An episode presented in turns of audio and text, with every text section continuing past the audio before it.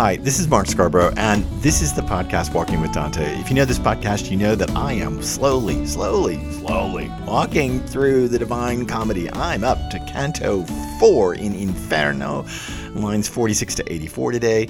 If you're just dropping in here, you can listen to this episode, but you might want to think about going back to the beginning because, after all, the Divine Comedy is one big story. And if you go back to the beginning of this podcast to episode one, you can catch right up to this. And today, in Canto 4 of Inferno, lines 46 through 84, we have got Dante to the first actual circle of hell, and he has had already some strange experiences in limbo, and we're going to continue on with him. If you want to see this passage, it lives on my website, markscarborough.com. Without any further ado, let's look at Canto 4, lines 46 through 84. Tell me, my master, tell me, sir I began because I wanted to be certain of the faith that conquers all error.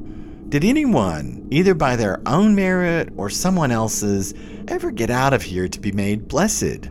He fully understood the true meaning of what I said, so he replied, I was new to this state of being when I saw a powerful entity come down here crowned with the symbols of victory.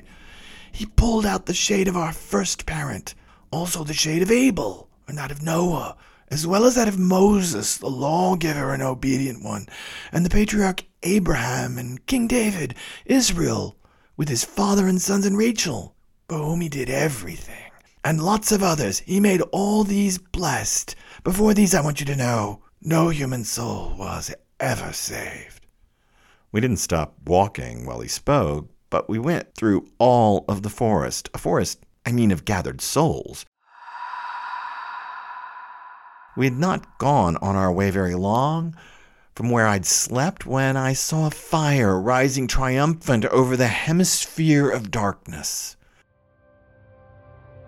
We were a little ways off, but close enough that I could partly discern the worthy people who possessed this place.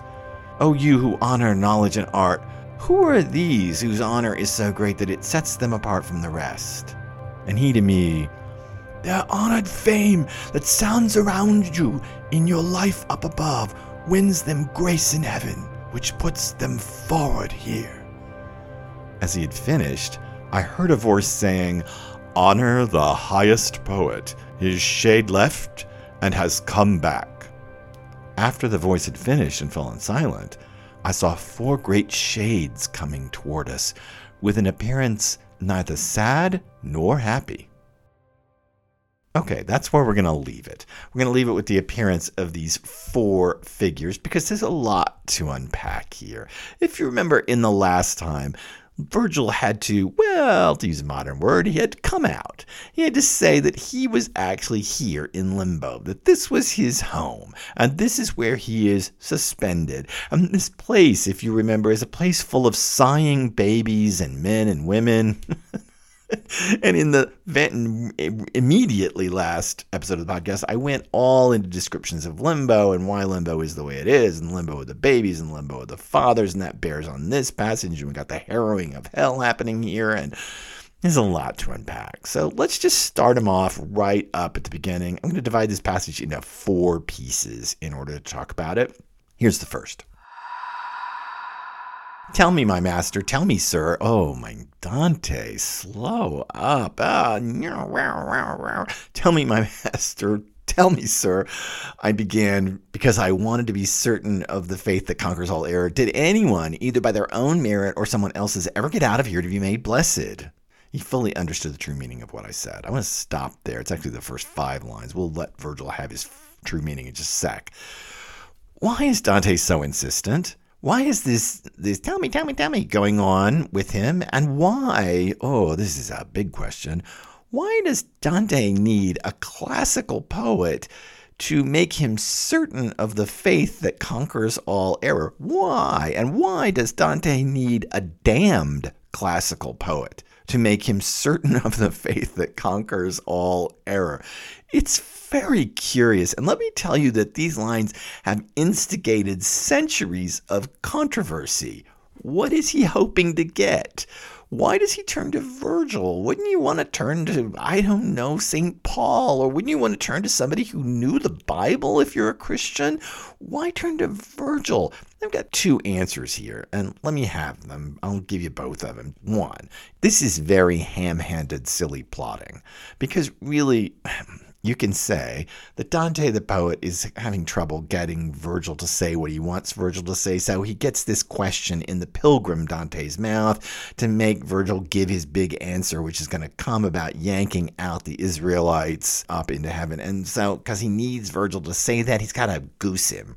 And so he's got to ask a question. If that's the case, then this is a very ham handed bit. And in fact, for many years, I took this as very clumsy writing. This is one of the reasons I didn't like Canto 4. I thought this canto exhibited Dante at his clumsiest, and this is one of the places I pointed to. However, let me offer a second way out of this, and a second way that's not just Dante's failing as an artist, shoving words in a character's mouth so he can get words out of another character. Is he asking Virgil, Have you ever gotten out of here? After all, Virgil did get out of here. Virgil has been lifted out of limbo. He's been lifted out of limbo and dropped back into that wood back there. I mean, the space between the wood and the mountain where Dante was falling down. So Virgil's been yanked out of limbo and put in another place? Is Dante the Pilgrim saying, I know you say this is where you are, because in the last passage we looked at, actually two episodes ago, Virgil did say, I am one of these. So is Dante saying, hey, I know you're one of these in limbo, but did you get lifted out? If that's the case, then it's it is an interesting bit. He's either doing that out of meanness to get Virgil to have to further explicate himself as one of the damned. He's needling him a little, or he's a little confused. And maybe it's that. Maybe the pilgrim's a tad confused because it says he, Virgil, understood the true meaning of what I said. So is that the deal? There's an undertow here underneath this that's saying, now wait a minute, this is limbo, but you got out and you came to that wood over there, and we've been walking up to this point. So how can you be here, but also with me? Is that it? Then the earlier line I wanted, I began because I wanted to be certain of the faith that conquers all error. Then if that's the case, he's quibbling, he's doubting, he's looking at, wait a minute, I thought I knew how limbo worked, and yet here's this guy that's supposed to be in limbo, yet here he is walking with me, and there he was back there with the wood and the mountain and all that. I mean, are you here? Are you really here? And maybe that's what that means. He fully understood the true meaning of what I said because this is Virgil's reply on the second part of the passage.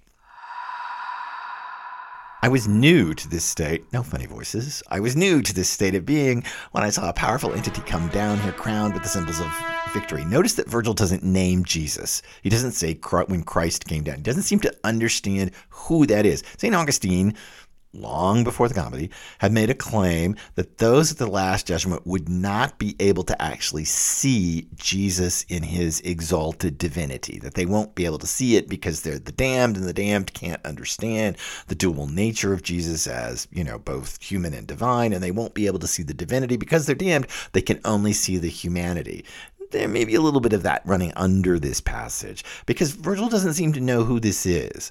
I was new to the state of being when I saw a powerful entity, a, a, a mighty one. I translated it entity just so it would be a little stranger. It's more like when I saw a mighty one, but I liked adding the word entity there to my translation because it just made it seem a little weirder, which is what I wanted. It is weird. I saw a powerful one come down here crowned with the symbols of victory.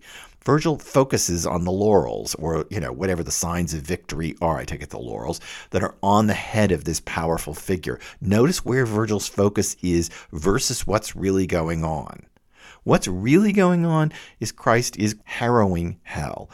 This is a Christian doctrine that is scattered throughout small passages in the New Testament, Ephesians 4 9 and others. It becomes slowly becomes codified into church doctrine, and that is this notion that Jesus descends from the cross spiritually. I mean, his body goes to the tomb, but he comes off the cross as a spirit. He goes down to hell. He, as I said last time in the last episode about Limbo, wages war with Satan or just pulls them out of his own accord. This is because the theology has gotten worked out such that Only through Christ's death and resurrection in Christian theology can you be saved. Well, if that's the truth, what about all the people who lived before Christ? What happened to them?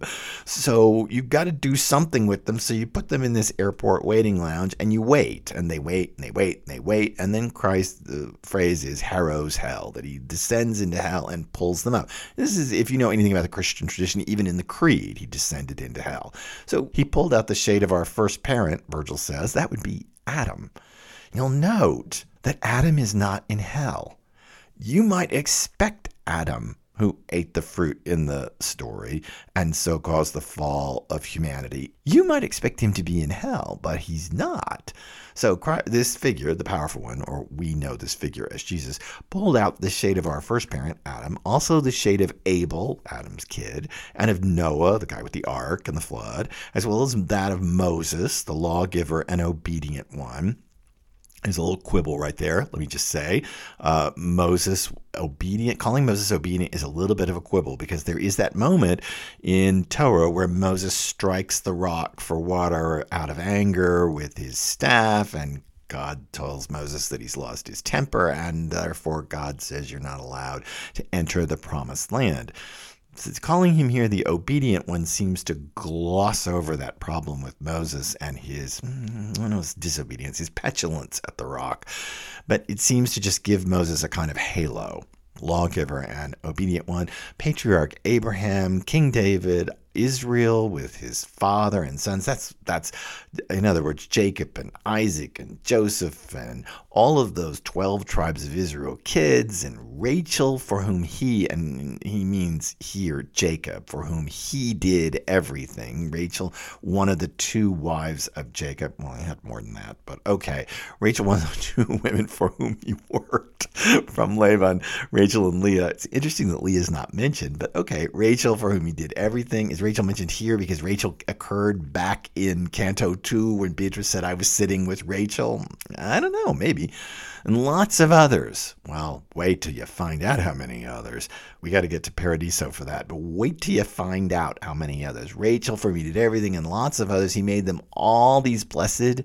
Before these, I want you to know no human soul was ever saved. Is that Virgil putting the nail in the coffin to say, yes, I am stuck here in limbo. It could, in fact, be, and in fact, those lines be before these. I want you to know, just that Virgil tries to make it so insistent. No human soul was ever saved. It maybe that's the understood the full meaning of what the pilgrim is asking. Dante, it seems to me, the poet, is of double minds about all this, but we're going to get to it. So let's pass on to the third passage. We didn't stop walking while he spoke, but went through all of the forest. A forest, I mean, of gathered souls. Oh, it's so strange and dreamy and odd. These gathered souls, these sighing babies and sighing men and women surrounding them. But also, just think, we went all through the forest. This is a reference back to Canto 1. This is a forest. Midway through the journey of our life, I woke up in a dark wood. Oh, how hard it was to say how dark that wood was. This is a, this is a wood too. This is another kind of forest. Not a scary forest, although there is a lot of sighing and I would be kind of freaked out in it, but not a scary, dangerous forest. This seems a regenerated forest. How can it be regenerated in hell? How is that even possible? It's not possible. Oh, but maybe it is. Let's read on. We had not gone on our way very long from where I'd slept when I saw a fire rising triumphant over the hemisphere of darkness. Okay, two things in this third section of the passage. One, this is the only place in hell where light seems to overcome darkness. This is the only time it will happen in hell when we get up to Purgatorio and up into Paradiso, up into those pieces of the poem, wow, light is going to be so bright it's going to knock you out. But here, this is the only place in Inferno where fire or light seems to overcome the darkness in some way and rising triumphant. Such a funny word to use for the first circle of hell. Rising triumphant. It's strange. Second thing. Remember earlier back in Canto 2 when Virgil is having his conversation with Beatrice. And Beatrice says, you know, the why Virgil says, How can you come here? And Beatrice says, These flames don't bother me at all. And I said to you, maybe she just didn't see Virgil where he is because there aren't any flames in limbo. All right, you could say to me, but wait a minute, it says right here, when I saw a fire rising triumphant over the hemisphere of darkness. And you said in that earlier podcast that there were no flames around Virgil, and maybe that's why she didn't see him. Maybe we can think that the, the saved don't really see the damn. Okay, here's the explanation. Back then, she uses the word fiamma, which is uh, fires, like, you know, fires in your fireplace, lots of flames licking up. Here, the word used is un foco, a, a, fire, a light, a single light, like a torch light, like a fire that's used to light a path. This fire is not the fire of damnation, fiamma. Instead, this is more like how you would illuminate a giant chamber. You would carry a torch in. So, yes, there is fire in limbo. It's but it's not punishing fire. Instead, it's weirder than that. It's illuminating fire. How can you be illuminated in hell? How does that work exactly? I mean, isn't hell a place of damnation? And how can it be triumphant? How can how can light triumph over the darkness, given all that Christian symbolism writing right there? How can that work? Well, it works in a very special way. And here we come to the difficulty, the fourth part of the passage. We were still a little ways off, but close enough that I could partly discern the worthy people who possessed this place. This was theirs. It's kind of weird. No one really elsewhere possesses a piece of hell, but uh, they, these, this seems to be more like a home, a place to be. Oh, you who honor knowledge and art. And this voice comes out of nowhere. It's Dante the Pilgrim speaking but it's not attributed. So it feels kind of dislocated. Oh, you who honor knowledge and art, science and art in the original. That is the accumulation of knowledge and then the ability to express it. Oh, you, and it's Virgil he's talking to, who honor knowledge and art.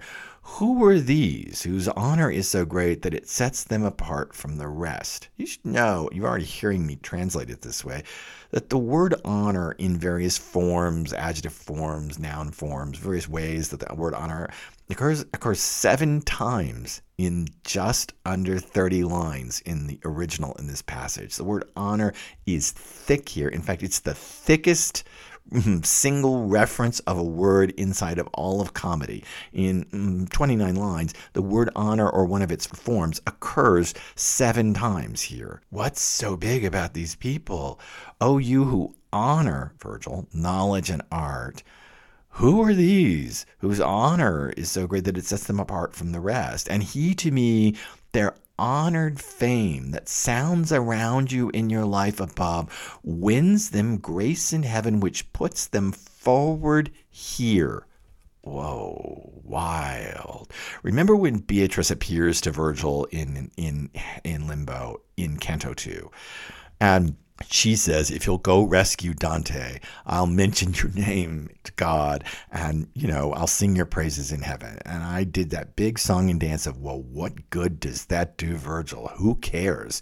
He's damned. Who cares whether she mentions his name to God? Well, apparently it does a little good.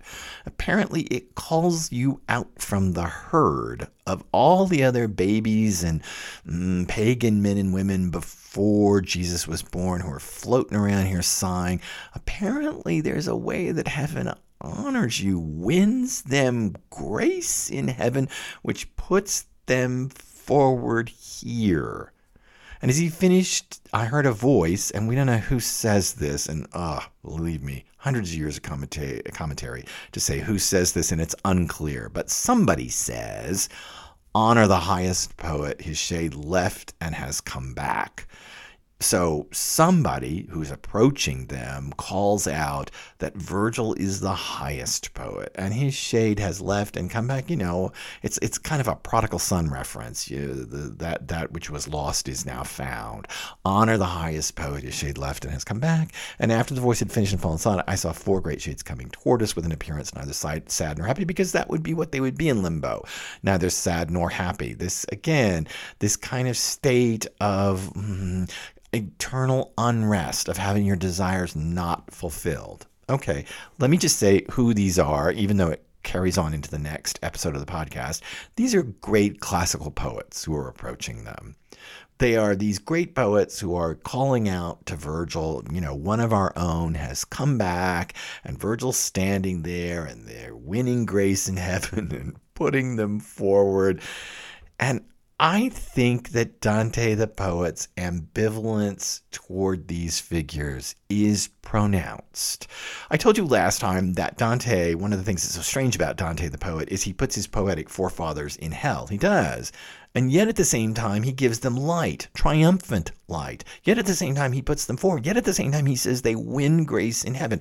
There's a huge amount of commentary on this. Uh, lots of people who say, oh, look, Dante's humanism is in full display because he takes these classical poets like Virgil and, you know, he doesn't make them suck down in mud and mire and muck the way hell is going to be. It's not like that. They live in this kind of place where there's light and it's not so bad and you're sighing and wait till uh, a couple future episodes. There's a castle and fountains, and you know, Limbo's kind of nice. It's it's a really nice place.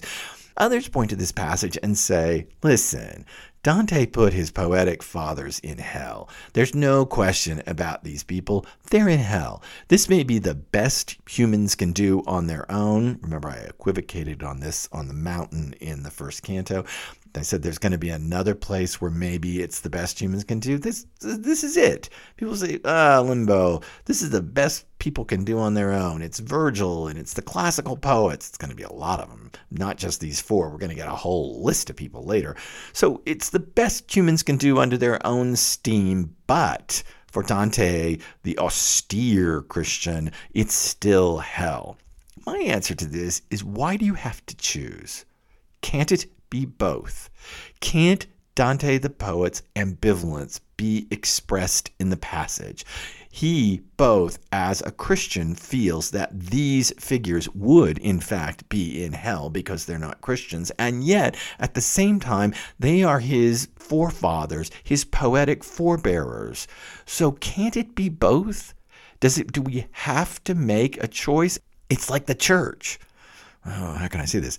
The church put the church, the fathers of the church in hell. And I don't mean the fathers like St. Aquinas and St. Augustine and all that. I mean the fathers of the church as in all those Old Testament figures. Because in Christian theology, all those are the run up to the church David and Moses and Ezekiel and Isaiah. You know, it's all the big run up to the church. This is part of the problem of trying to to grow one religion out of another. But let's set that aside for a minute and just say the church, in order to explain its own do- doctrine of redemption, put them in hell. In the same way, Dante has put his fathers in hell. And in the same way, in some way, he's definitely pulling Virgil out of hell, but by mentioning them, by honoring them, by giving them this place where light, the fire, is rising triumphant over the darkness, by giving this, and then later, boy, it's going to get crazy with castles and fountains and so nice. By giving them all of this, Dante is harrowing his own poetic fathers out of where his theology would put them. Can't Dante exist like we, Dante the poet, exist like we all exist as a mass of contradictions. Things that we want to believe, but things that at the same time seem too hard to believe, or things that we want to hold true, and then other things that we want to hold true that are contradictory to them. Can't it be both? I feel like it can. And I feel like this poem, this canto, not the whole poem, but this canto is trying to have it both ways. And it's part of my dissatisfaction with it or my former dissatisfaction with it. I used to not like this canto at all because I thought, ugh, Dante, damn him to hell or give him all the honor and light you want to give him and stick him up in some place with the neutrals or some place that's truly limbo, that's not in hell in a traditional sense of limbo. You know, Dante, make up your mind. Now I'm older and I realize that sometimes you don't make up your mind because sometimes life is deeply ambiguous. And maybe that was part of my dissatisfaction with this canto. I couldn't see it as a place where the poet is equivocating and pulling and pulling it himself in the same ways that I do, in the same ways that I approach politics or economics or religion, pulling in the ways that I am so adamantly uh, non religious, and yet here I am doing a podcast that is about a guy who thinks he's the greatest Christian that ever lived and is going to walk across the known universe to explain it. Just that, the contradiction. It's human. It may be limbo. It may be Dante. It may be me. But I have a, ooh, just a little hunch. It may be all of us. I hope you've enjoyed this podcast of Walking with Dante. Hey, if you don't mind, would you try to rate the podcast? And if you're listening to this on Apple or Google, would you drop a comment? It would really help me if you would drop a comment and say that you enjoyed the podcast. say you didn't enjoy it. Any comment would help. That would be terrific. And I hope you subscribe so that you can catch the next episode of Inferno. We're going to still be in limbo next time, but it's going to get weirder and even more ambivalent because how else could it go when you try to put your poetic forebearers into hell? See you next time.